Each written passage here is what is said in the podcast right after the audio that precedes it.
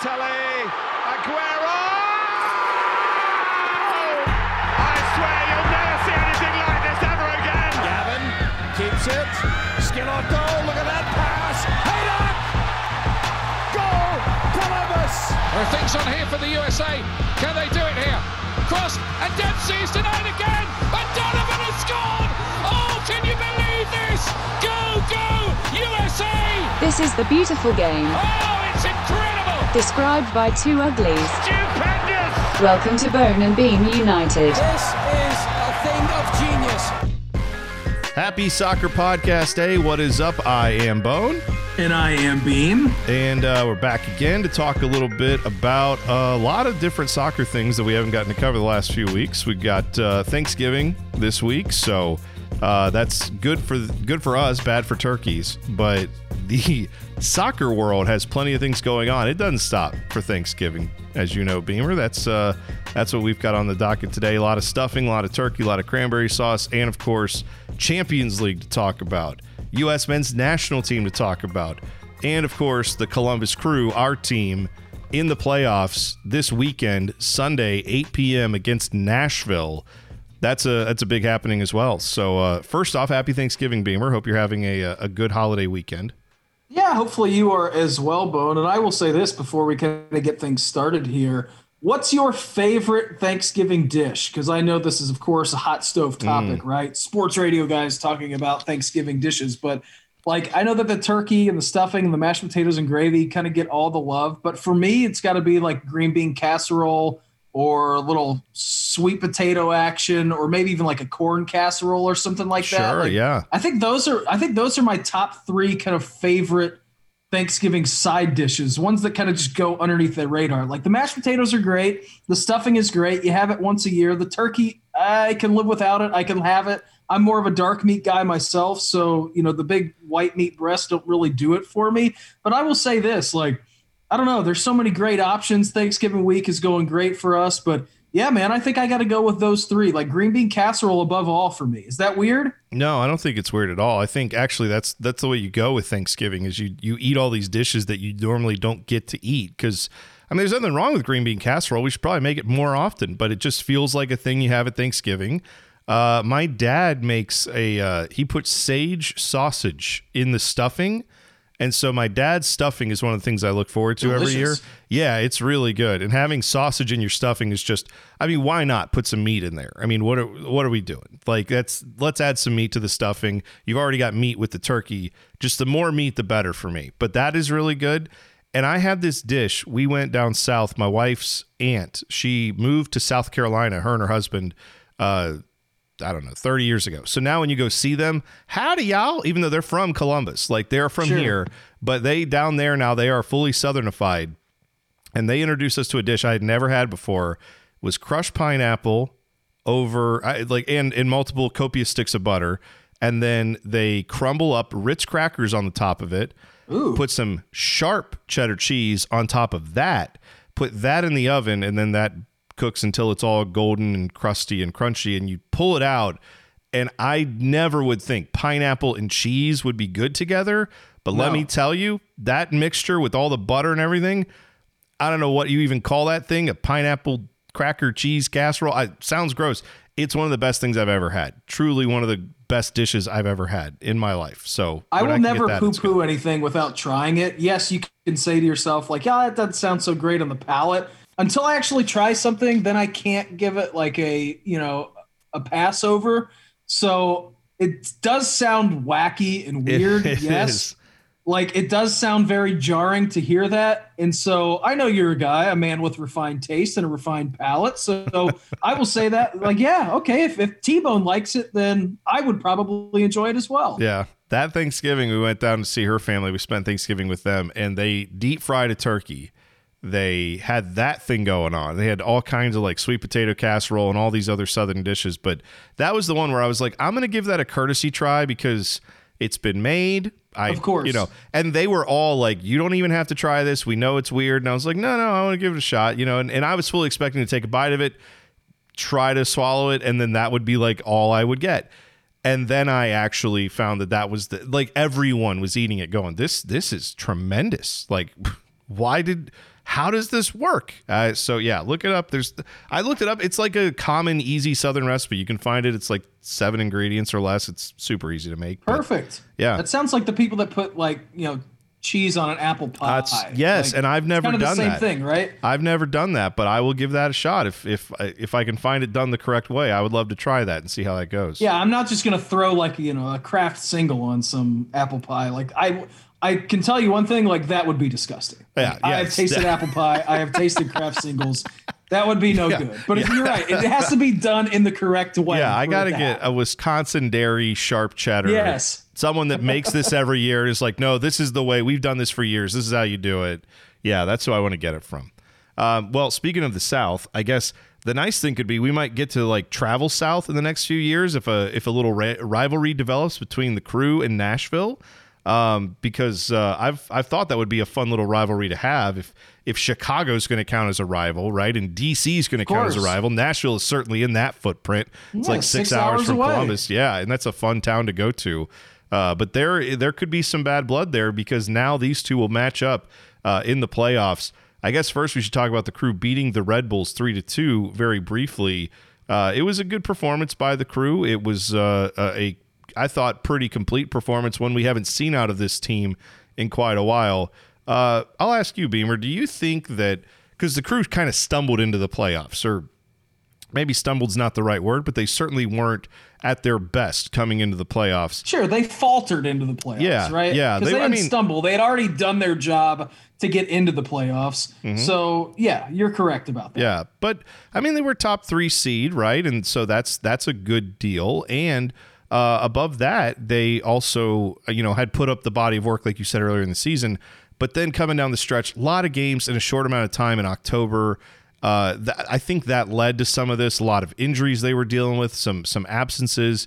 So my question is, do you think this this team is the team we saw against the Red Bulls, which they looked more complete. They were playing the type of soccer that the crew have been known for this year when fully healthy.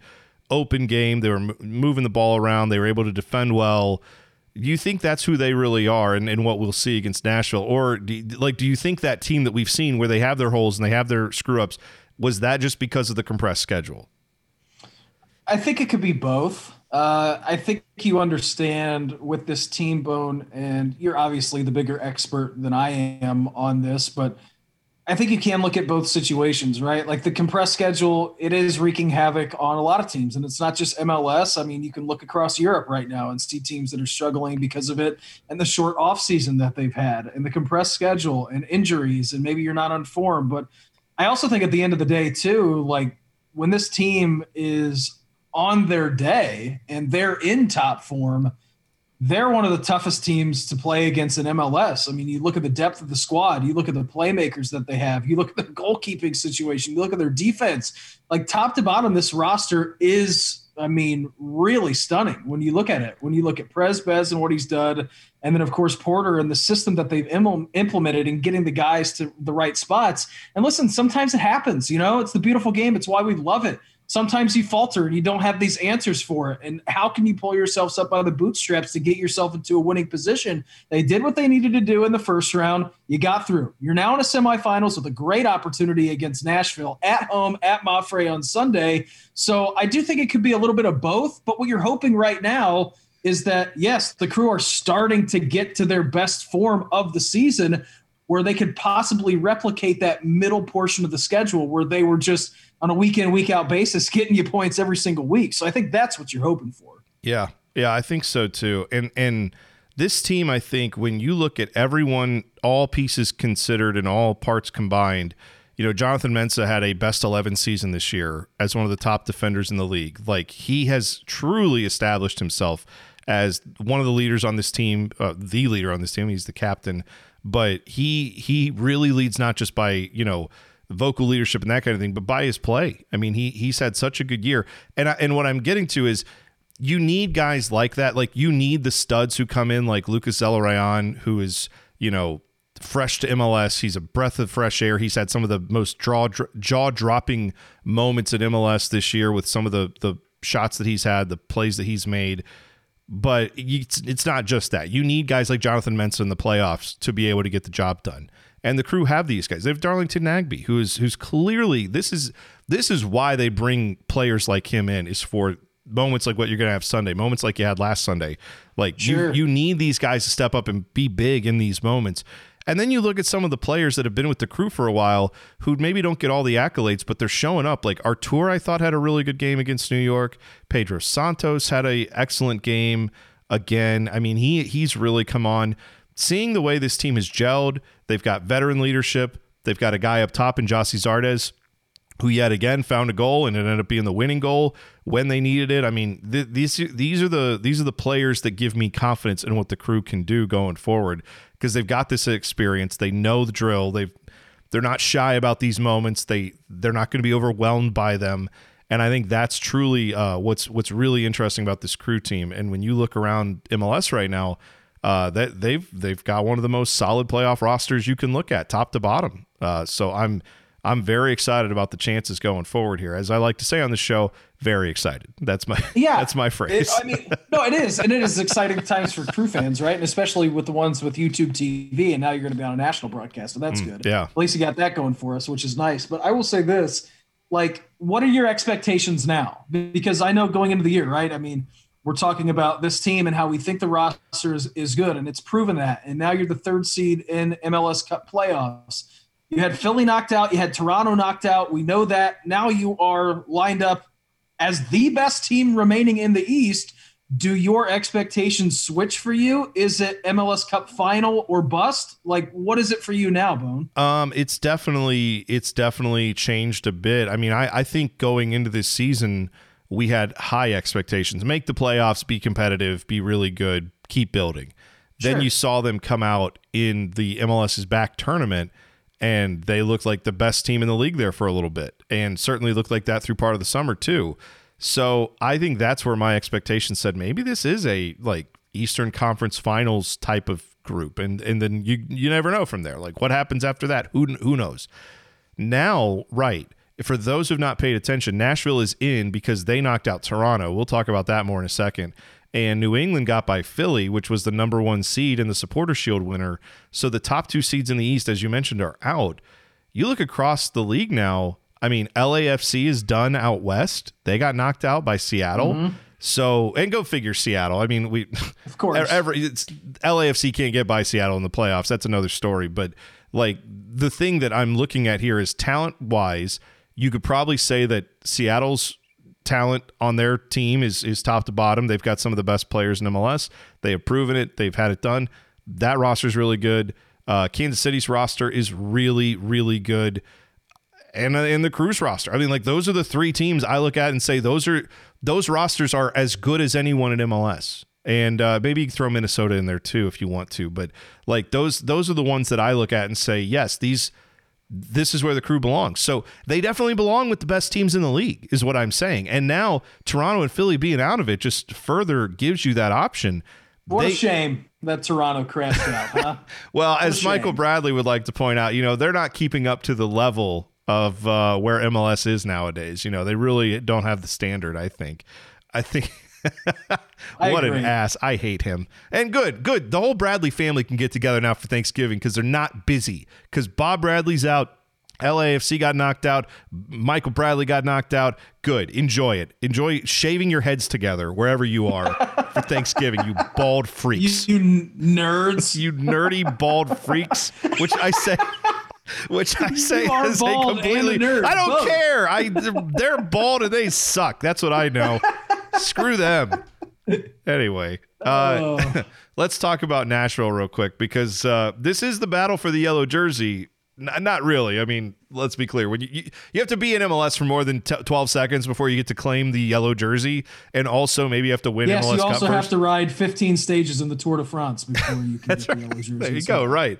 I'm just saying, uh, please, the crew need to walk out to, on Sunday. They need to show up in the full banana kit, and that is all I will accept from that. There is no way Nashville should be wearing the yellow kit anywhere in Columbus.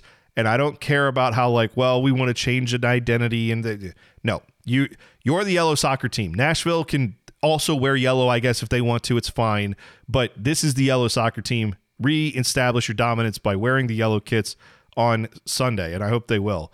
Uh, but let's talk about Nashville as a team. I'll give you a little rundown watching this game, watching them over the. Please preview season. them for me. Yes. Yeah, yeah. So they have the MLS Defender of the Year and Walker Zimmerman, who came over from LAFC last year, where he was also very, very good. And he they he's been a rock for them. He is one of the reasons why this team is top three in the league as far as fewest goals given up. They I think have their goalkeeper has like ten or eleven shut shutouts on the year. I mean, Whoa. Yeah, they're they're they're they're a tough team to break down and to get a, a goal against. They are very good, organized in the back. This is their story. They don't score a ton of goals. They don't give up a ton of goals. So that's just what you're going to get out of uh, Nashville. But in this game yesterday, watching them against Toronto, it was jarring because they were not a team scared to play. They were not a team that was just parking the bus and hoping they could weather 35 shots from Toronto. They outshot Toronto by like a two to one margin. They were on the front foot for a lot of the game. They had probably Beamer three or four goals. I, w- let me rephrase that. They had three goals, I think, at least pulled off for being offside. Like they were they were caught offside multiple times. It was not like it was unfair or wrong, but they had three goals taken off the board where they scored, they started celebrating, and then the flag came up. And so they had that going for them. And they had three or four like complete sitters they just whiffed on. I mean, they were getting wide ass open, as Bruce Arians would say. Hot ass open. they were getting wide ass open and just Wide-eyes. they could not finish uh, on a lot of these chances. Uh, but man, they were they were breaking down Toronto like nothing I've seen, and I do think the crew have a better defense than Toronto does. But it is just worth pointing out that Nashville is not just a team that can can just sit back there and absorb 50 shots and then they're going to go get us a, crappy goal and that's it. They've done that, but they are also a team that does try to play and actually does have some scores. Uh, Jhonder Cadiz, he was their designated player striker. He was everywhere on Tuesday night. Had a lot of chances. Didn't bury one of them. Had had multiple opportunities. Couldn't finish it. Hany Mukhtar was very good as well. Another uh, top player that they brought in. Kind of a big signing for them to start off their team. But Dax McCarty's the guy that I I focus on. Like I was Not talking about. related to Dax Shepard. No, not re- not related at all. But Dax McCarty has been in MLS for a you know long time. Played for Dallas for many years. Played for New York for a ton of years, and on some really good teams there. He's just he's been in the playoffs. He's been tested. He knows what to do in these situations. Uh, so he's one of those guys like a Darlington Nagbe, and I think their matchup is actually going to be pretty pivotal on Sunday. Uh, but you know, guy who can organize you, keep keep things together in the midfield, uh, keep guys calm when things get a little distressed. So he's going to be, I think, a big key for Nashville and for what they can do against the Crew. So those are some of the reasons why I'm concerned about this Nashville game. But now I'm going to tell you why I'm confident the Crew will find a way to win. Yes, please do. Stop being a negative bone. I won't. I won't be negative bone anymore. Um, the first reason is the crew already beat Nashville earlier this year. I know that doesn't always mean everything, but if you go back and watch that game, one of the things the crew did really well in that game, where they beat uh, Nashville two nothing at uh, Mapfre Stadium, was they were always they, not always, but they were able to generate chances by pressuring that back line. Uh, Nashville's back line is very good at stopping you, but there are there are plenty of opportunities if the crew get up there and get in their face. Gyasi did it a few times. Pedro Santos did it multiple times. Zelarayan. Like if if you get in their face, they are prone to giving you the ball back in their half of the field. And then the crew were excellent on generating those turnovers and going. And I think that's going to be one of the keys they're going to have to do again to beat Nashville this time. Uh, also, Nashville is playing their they will be playing their third game in eight days when they play this game against the crew. So, you know, the crew have been resting since Sunday and Nashville just played, you know, on Tuesday and then now they're both going to play again this Sunday. It's not unheard of, right? I mean, Nashville. Toronto was rested too, and Nashville just whooped their ass. So I mean, it, it's not to say that that's the only reason this this is going to go this way, but I do think that plays into the crew's hands as well because they're resting, they have health, they have all their talented players ready to go, uh, and I do think the crew may be the best team left in the playoffs when fully healthy, which they are. So, uh, yeah, I do think the crew are going to get it done against Nashville to give you a quick preview around the rest of MLS, uh, you've got New England and Orlando who will play at 3 o'clock on Sunday. The crew play at 8 o'clock. Uh, of course, the crew game will be heard on the fan. Coverage starts at 7:45, but it will also be on ESPN. That uh, New England Orlando game will be on ABC. Whoever wins those two games will meet up and play December 6th. Uh, and then on the West, you've got December 2nd, you've got Sporting Kansas City taking on Minnesota. That is one versus four. That's on FS1. December 1st, right before that, FC Dallas, the sixth seed, takes on number two seeded Seattle. Uh, that also will be on FS1. Those two teams will play as well on December 6th. The MLS Cup final is December 12th at 8 p.m. Eastern Time. Okay. Do you know what else is on December 12th, my friend, as of right Uh, me, now? me thinks it may be a little football rivalry Hmm. game between Ohio State and Meat Chicken. Yeah. So if the crew could find a way, I mean, that's, you know, they've still got to beat Nashville. They've got to beat the winner of New England and Orlando. And then they've got to get, you know, they, then they would have that MLS Cup game if they can do those two things. That would mean Saturday, December 12th in Columbus, Ohio could be could be quite the day, is all I'm going to say about that. And sadly, no fans will be able to go to any of these things, which sucks. But yeah, at the very least, it would it would be a very interesting sports day in Columbus, Ohio. So uh, just keep that in mind as we move forward. All And right, that would be amazing. could you imagine Talking that? about that sports day. yeah, I, I mean, it just sucks that for the most part, you wouldn't have hundred and eight thousand people in the shoe, and then have twenty five thousand people at Amafre Stadium on the same day. That would be. It's Right. too bad we can't do that right now. I understand why we can't, but man, that will be yes, could be one of the biggest sports days in Columbus. But a long way to go before we get there. So Sunday, Nashville, three or eight o'clock against the Crew. All the coverage, of course, on the fan. Uh, let's talk about uh, Champions League, Beamer. Let's go over to that. Um, you were you were watching all the Champions League action yesterday. I got to catch a little bit of it. Um, well, yes, you work uh, during when the Champions League is going on. For me, I just get to sit on my fat ass and enjoy it because I've been done with work for like you know seven hours at that point, so it's almost bedtime. Uh, but yeah, I will say this. So I think CBS Sports has done a really nice job where you can kind of pick and choose the games that you want to watch, right? But I think they're so they have a show called the Golazo Show, and I've just tuned into that. So if you're familiar with like Red Zone, right? I Right. mean, you bounce around from all the games to games.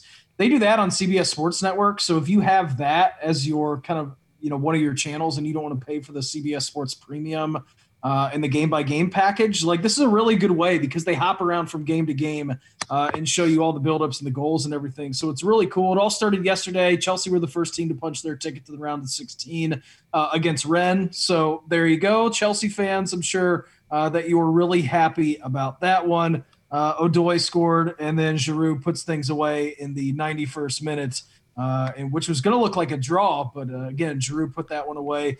Sevilla, amazing, amazing story, right? I saw them tweet out that they were, uh, you know, when you realize you qualify for the round of 16, you cannot win another Europa League trophy. You can't win your seventh Europa League because we know they've won that like a hundred times, which was hilarious. That I thought that they uh, they pulled that out. So those two moved through, and I will say this: it was a great day yesterday, just to be able to watch these games uh, and to really get the flow of everything. So Manchester United is unbelievably on top of their group, which I can't even I fathom. that's what I was I was going to bring up to you is that I i- if you looked and saw and just hadn't been paying attention that they had a loss in the group and then you saw who was in the group you would have say well of course they lost to like PSG uh, or maybe they lost to RB Leipzig no no they lost to Istanbul but good news they avenged that loss yesterday Yeah, they did. They they lost the last time out to Istanbul Başakşehir, and the only reason I know how to say that is because the guys on the announcing were saying it a million times yesterday. So I picked that up. Four one, absolutely, just came out bone and won the game after 20 minutes. I mean, it was over. Bruno Fernandes put Two goals. stamp on. Yeah, yeah, two goals for him. The first one was just a, I mean, missile from outside the box, uh, and then just horrible defending from Istanbul. Marcus Rashford gets played in from Bruno, and then Rashford tumbles down. It's a spot kick. There you go, three 0 Manchester United, and then Daniel James settled it up uh, in the 92nd minute as they win four to two. They're on top of that group right now, which listen, that group is crazy because you don't know what is going to happen. That loss for United against Istanbul Başakşehir may cost them a round or a spot in the last. oh they'd be well they'd but- be they'd be through right now right? If they had that win. Not tech, not technically. Uh, I guess there'd be tiebreakers. Yeah.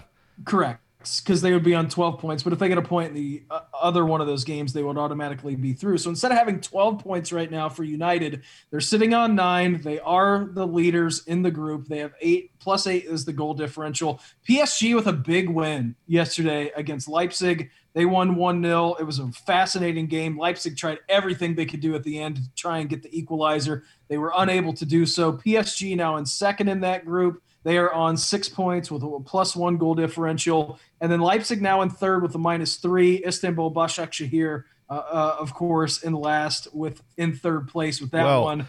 I was just going to throw out there for for Man United. I mean, they play PSG. I want to say on the second of December is their next game. Yeah, and so week. if they get a point out of that game, that should get them through to the next round. It won't guarantee they win the group, obviously, but you get a point out of that, then the best that PSG can do is nine.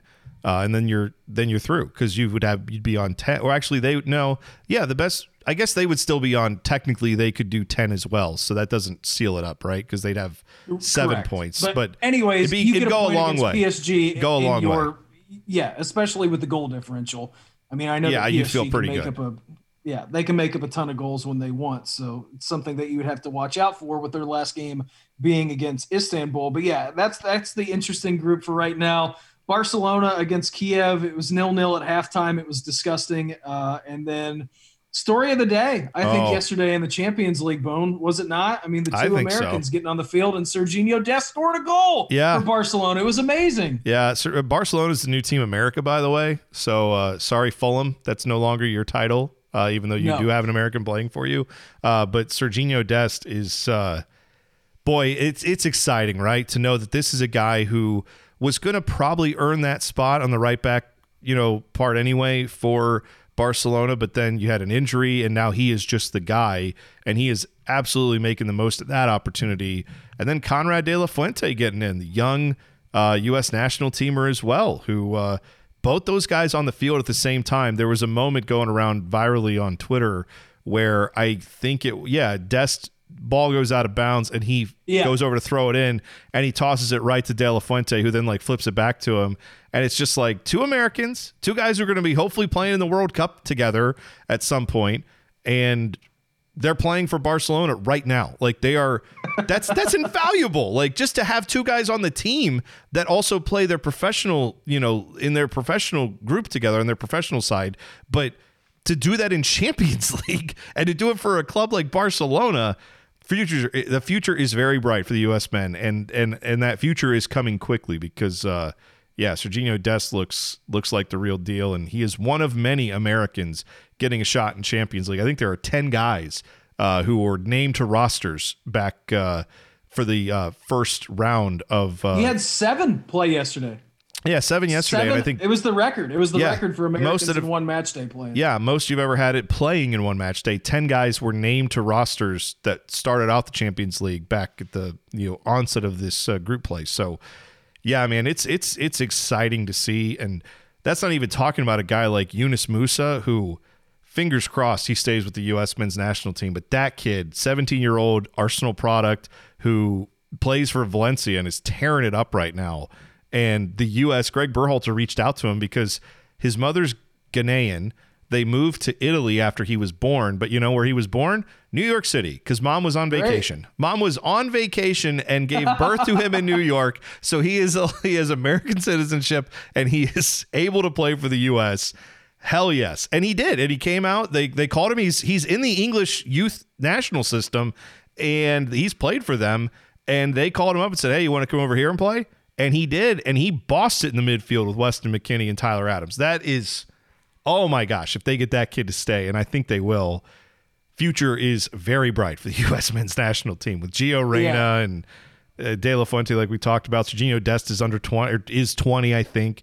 Gio Reyna just turned 18. My God. My God, that could be good. But anyway, back to Champions League. U.S. men's national team, good things. I'm excited about it. Yeah, it was really cool. I don't know what the announcer's name is for the Golazo show on CBS Sports, but like he was just going nuts, right? And Mm-hmm. he was like, I can't believe they're yeah, two players on the field at the same time for Barcelona. He's like, we're talking about Barcelona right here, like just going absolutely crazy. And I thought it was hilarious. Like now I'm getting all excited about it. I'm like, this is amazing. And then when you're right, they had the little tic tac back and forth between each other. Like he was just losing his damn mind. So it was, uh, I don't know, man. It is pretty cool being an American right now. And then I saw, I believe it was Jamie Carragher after the game who was on some of the coverage when they went back to the studio and that was a big talking point, right? Like Americans in the Champions League, and Jamie Carragher's like, "Yeah, we'll see it when they hoist the World Cup." Ah! they like all started laughing. I'm like, "I don't think you have a World Cup there, bud." So yeah, yeah, I don't uh, think I don't so. Know, I don't know what there's to be laughing about, but I know. it is. Uh, it is exciting. You know, it's exciting times for the U.S. men's national team,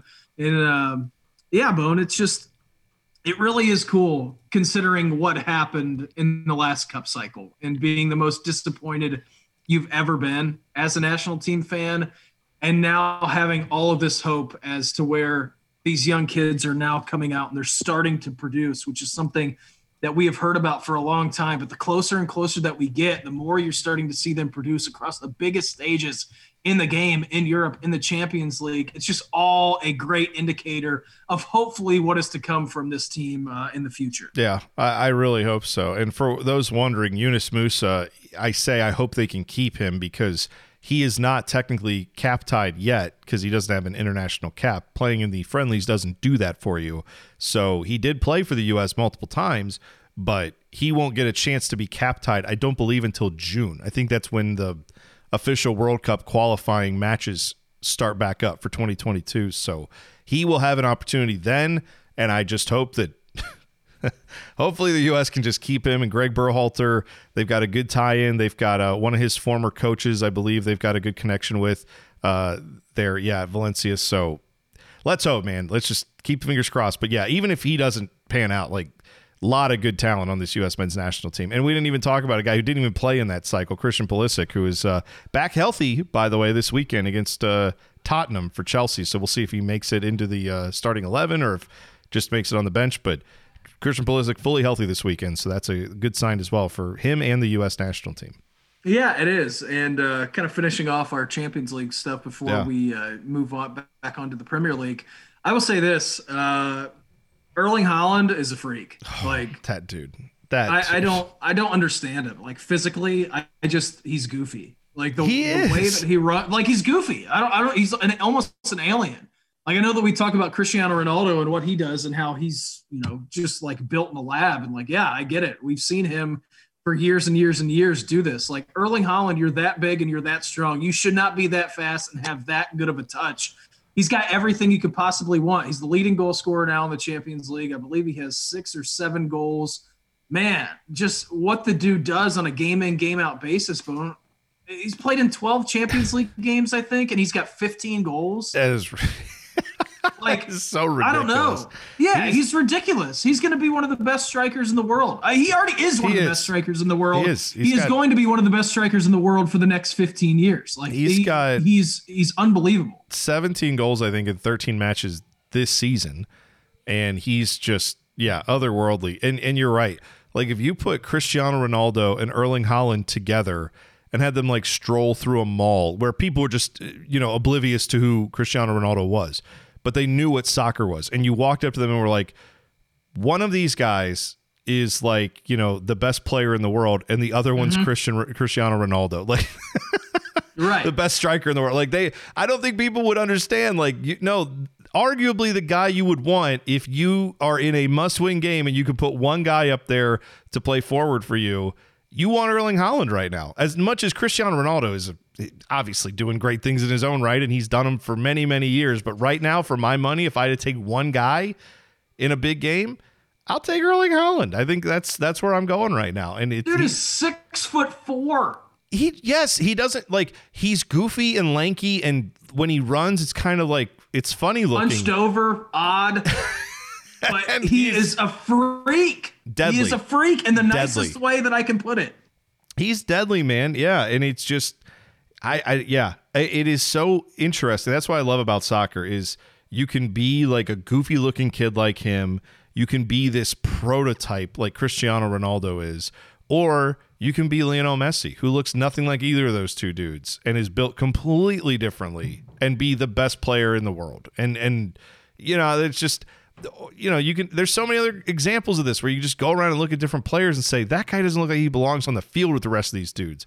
but yet they find find a way to be the best player in the world, and it's just yeah, it's it's a really fun game, and that's why that's why we enjoy it. So Yeah, it but is uh, quite amazing, man. Yeah, he's he's he's a study right right there for sure. Like just a Also, Jadon Sancho, the goal that he scored in yesterday's game, my God, like oh jeez yeah the he- free kick where he just whipped it right over the wall and had some side swerve to it, like that was goofy. And then Juventus, uh, they got past Ferenc Ferencvaros. I don't even know how to say that. Anyways, two one, late winner in that one by Alvaro Morata. You had uh, Myrto Uzuni, who scored a goal against Juventus yesterday and did Cristiano Ronaldo's celebration at the Juventus stadium. like, Hey. Ronaldo scored and he was pissed off. Yeah. It yeah. was uh I don't know. They got the they got the win and it was I, I literally I watched it and I'm like, boy, that uh, takes some quite the cojones to do that. Yeah, it does. But you know what? Hey man, if you can if you can score Of the goal, have fun with it. Like you know you're not advancing and you know they're gonna beat you, but hey, have your moment and, and go viral for a little bit. That's and your fans will love it, right? The fans know you're gonna lose, but the fans will all respect that for the rest of time Guy's for that guy. hero. Yeah, to be Guy's like, yeah, hero. that's right. He showed Cristiano Ronaldo what's up. Uh, but yeah, so Barcelona Juventus easily through now in their group. That's all done. Um, Dortmund looks like they'll be through. They're on nine points in their group uh, with two matches to play, and Lazio have eight. Then you've got Club Bruges, who have only a nice story last year, but uh, they're only on four points right now. So I don't think. I mean, I guess they could theoretically catch up. Dortmund will be. Uh, it would be. I would be surprised if they don't make it all the way through, and they'll be fine. Um, anything else you want to touch on in the Champions League? Not really. No. Okay. I mean, we got a bunch of match day today. If you could uh, figure it out, soccer podcasting day is Wednesday. And Yeah, it's yeah. Wednesday morning. So we don't have the rest of the results, but yeah, should be a, Yeah. uh, a fun little fun little week. We wanted to do this because of last night's uh, Nashville game. Yeah. So we wanted to do it Wednesday morning before the big Turkey Day tomorrow. Yeah, So we figured maybe not on Thanksgiving Day would be not the day to record this podcast. Is kind of what No. we, we were trying to figure that out. We thought maybe not on Thursday, but yeah, today the matches. Which by the time you listen to this, you may have already heard some of this. Uh, you know, Group A with Bayern, Atletico. That that group is going today. Uh, you've got Group B with Shakhtar Donetsk and uh, Mönchengladbach and Real Madrid, Inter Milan. That's that's the group right there. That's a fun one to watch. Of course. Uh, and then, of course, Group C, Man City is up on that one. Porto, Olympiacos, and Marseille. And Group D is Liverpool, Ajax, Atalanta, and my favorite one to say, Midtjylland, which I never Exactly. get right. But they're Michelin. Michelin, Like a, Mich- there you go. like a Michelin star. But There you go. Absolutely. Uh, so there you go. That's that's who's in action today. Those that those groups are all playing today. So and then the next match day after that is like we said. I think the first or second of December, right around there. So don't have to wait very long for uh, match day five. That's good. The compressed schedule is a lot of fun. Uh, you want to move on to uh, Premier League? Anything there? I mean, the the only thing I had really is just to look at this weekend. Big game for Chelsea and Tottenham. That's a good matchup. Two teams in the top four. Tottenham obviously leading the league right now, although Liverpool is uh, back. They are right there with Tottenham. 11:30 Sunday on NBC Sports. I uh, don't know if Pulisic will play in that one, but he is healthy. Uh, but yeah, that's the big game I see on the schedule this week. But what else do you see there? Yeah, that's about it, Bone. For me, I mean, Tottenham and Chelsea, like you said, number one versus number three. Chelsea with a win could overtake Tottenham, at least for now, uh, in first place, depending on what Liverpool does this weekend against Brighton. So big, big time game uh, there in London. And I know that a lot of the Tottenham supporters and a lot of Chelsea supporters will be uh, revved up for that one for sure. Exactly right. I would be rooting for Chelsea, but I've moved on. I'm a Fulham man now, as you know. Exactly. my love for Fulham. That's uh, but of course I'll be rooting for Chelsea in spirit, if, especially Pulisic's playing. Uh, one last thing, real quick, I forgot to bring this up just because we talked about it before. Did you see Beamer? The, we talked last year when they made this decision in the MLS. Chicago redesigned their logo last year, and it Yes, was all about that. kinds of horrible and terrible and bad. Well, Chicago has announced whoops a doozy, we're going to redo the logo again because everyone hates it. Now, they are not going to have it done for the 2021 season, but they will redo the logo, they have said, and then have new uniforms, new branding, all that stuff in time for 2022. But they, I, I give them credit, man. Everyone hated it. They said, well, let's see it on the field and let's see what people think. Everybody still hated it. And so Yep. now they're saying, all right, cool. We can't redesign it for 2021, but as soon as we can redo this, we will, and we'll do it better next time. So sucks they got it wrong, but I applaud them for at least now saying we we screwed up. We need to get it right.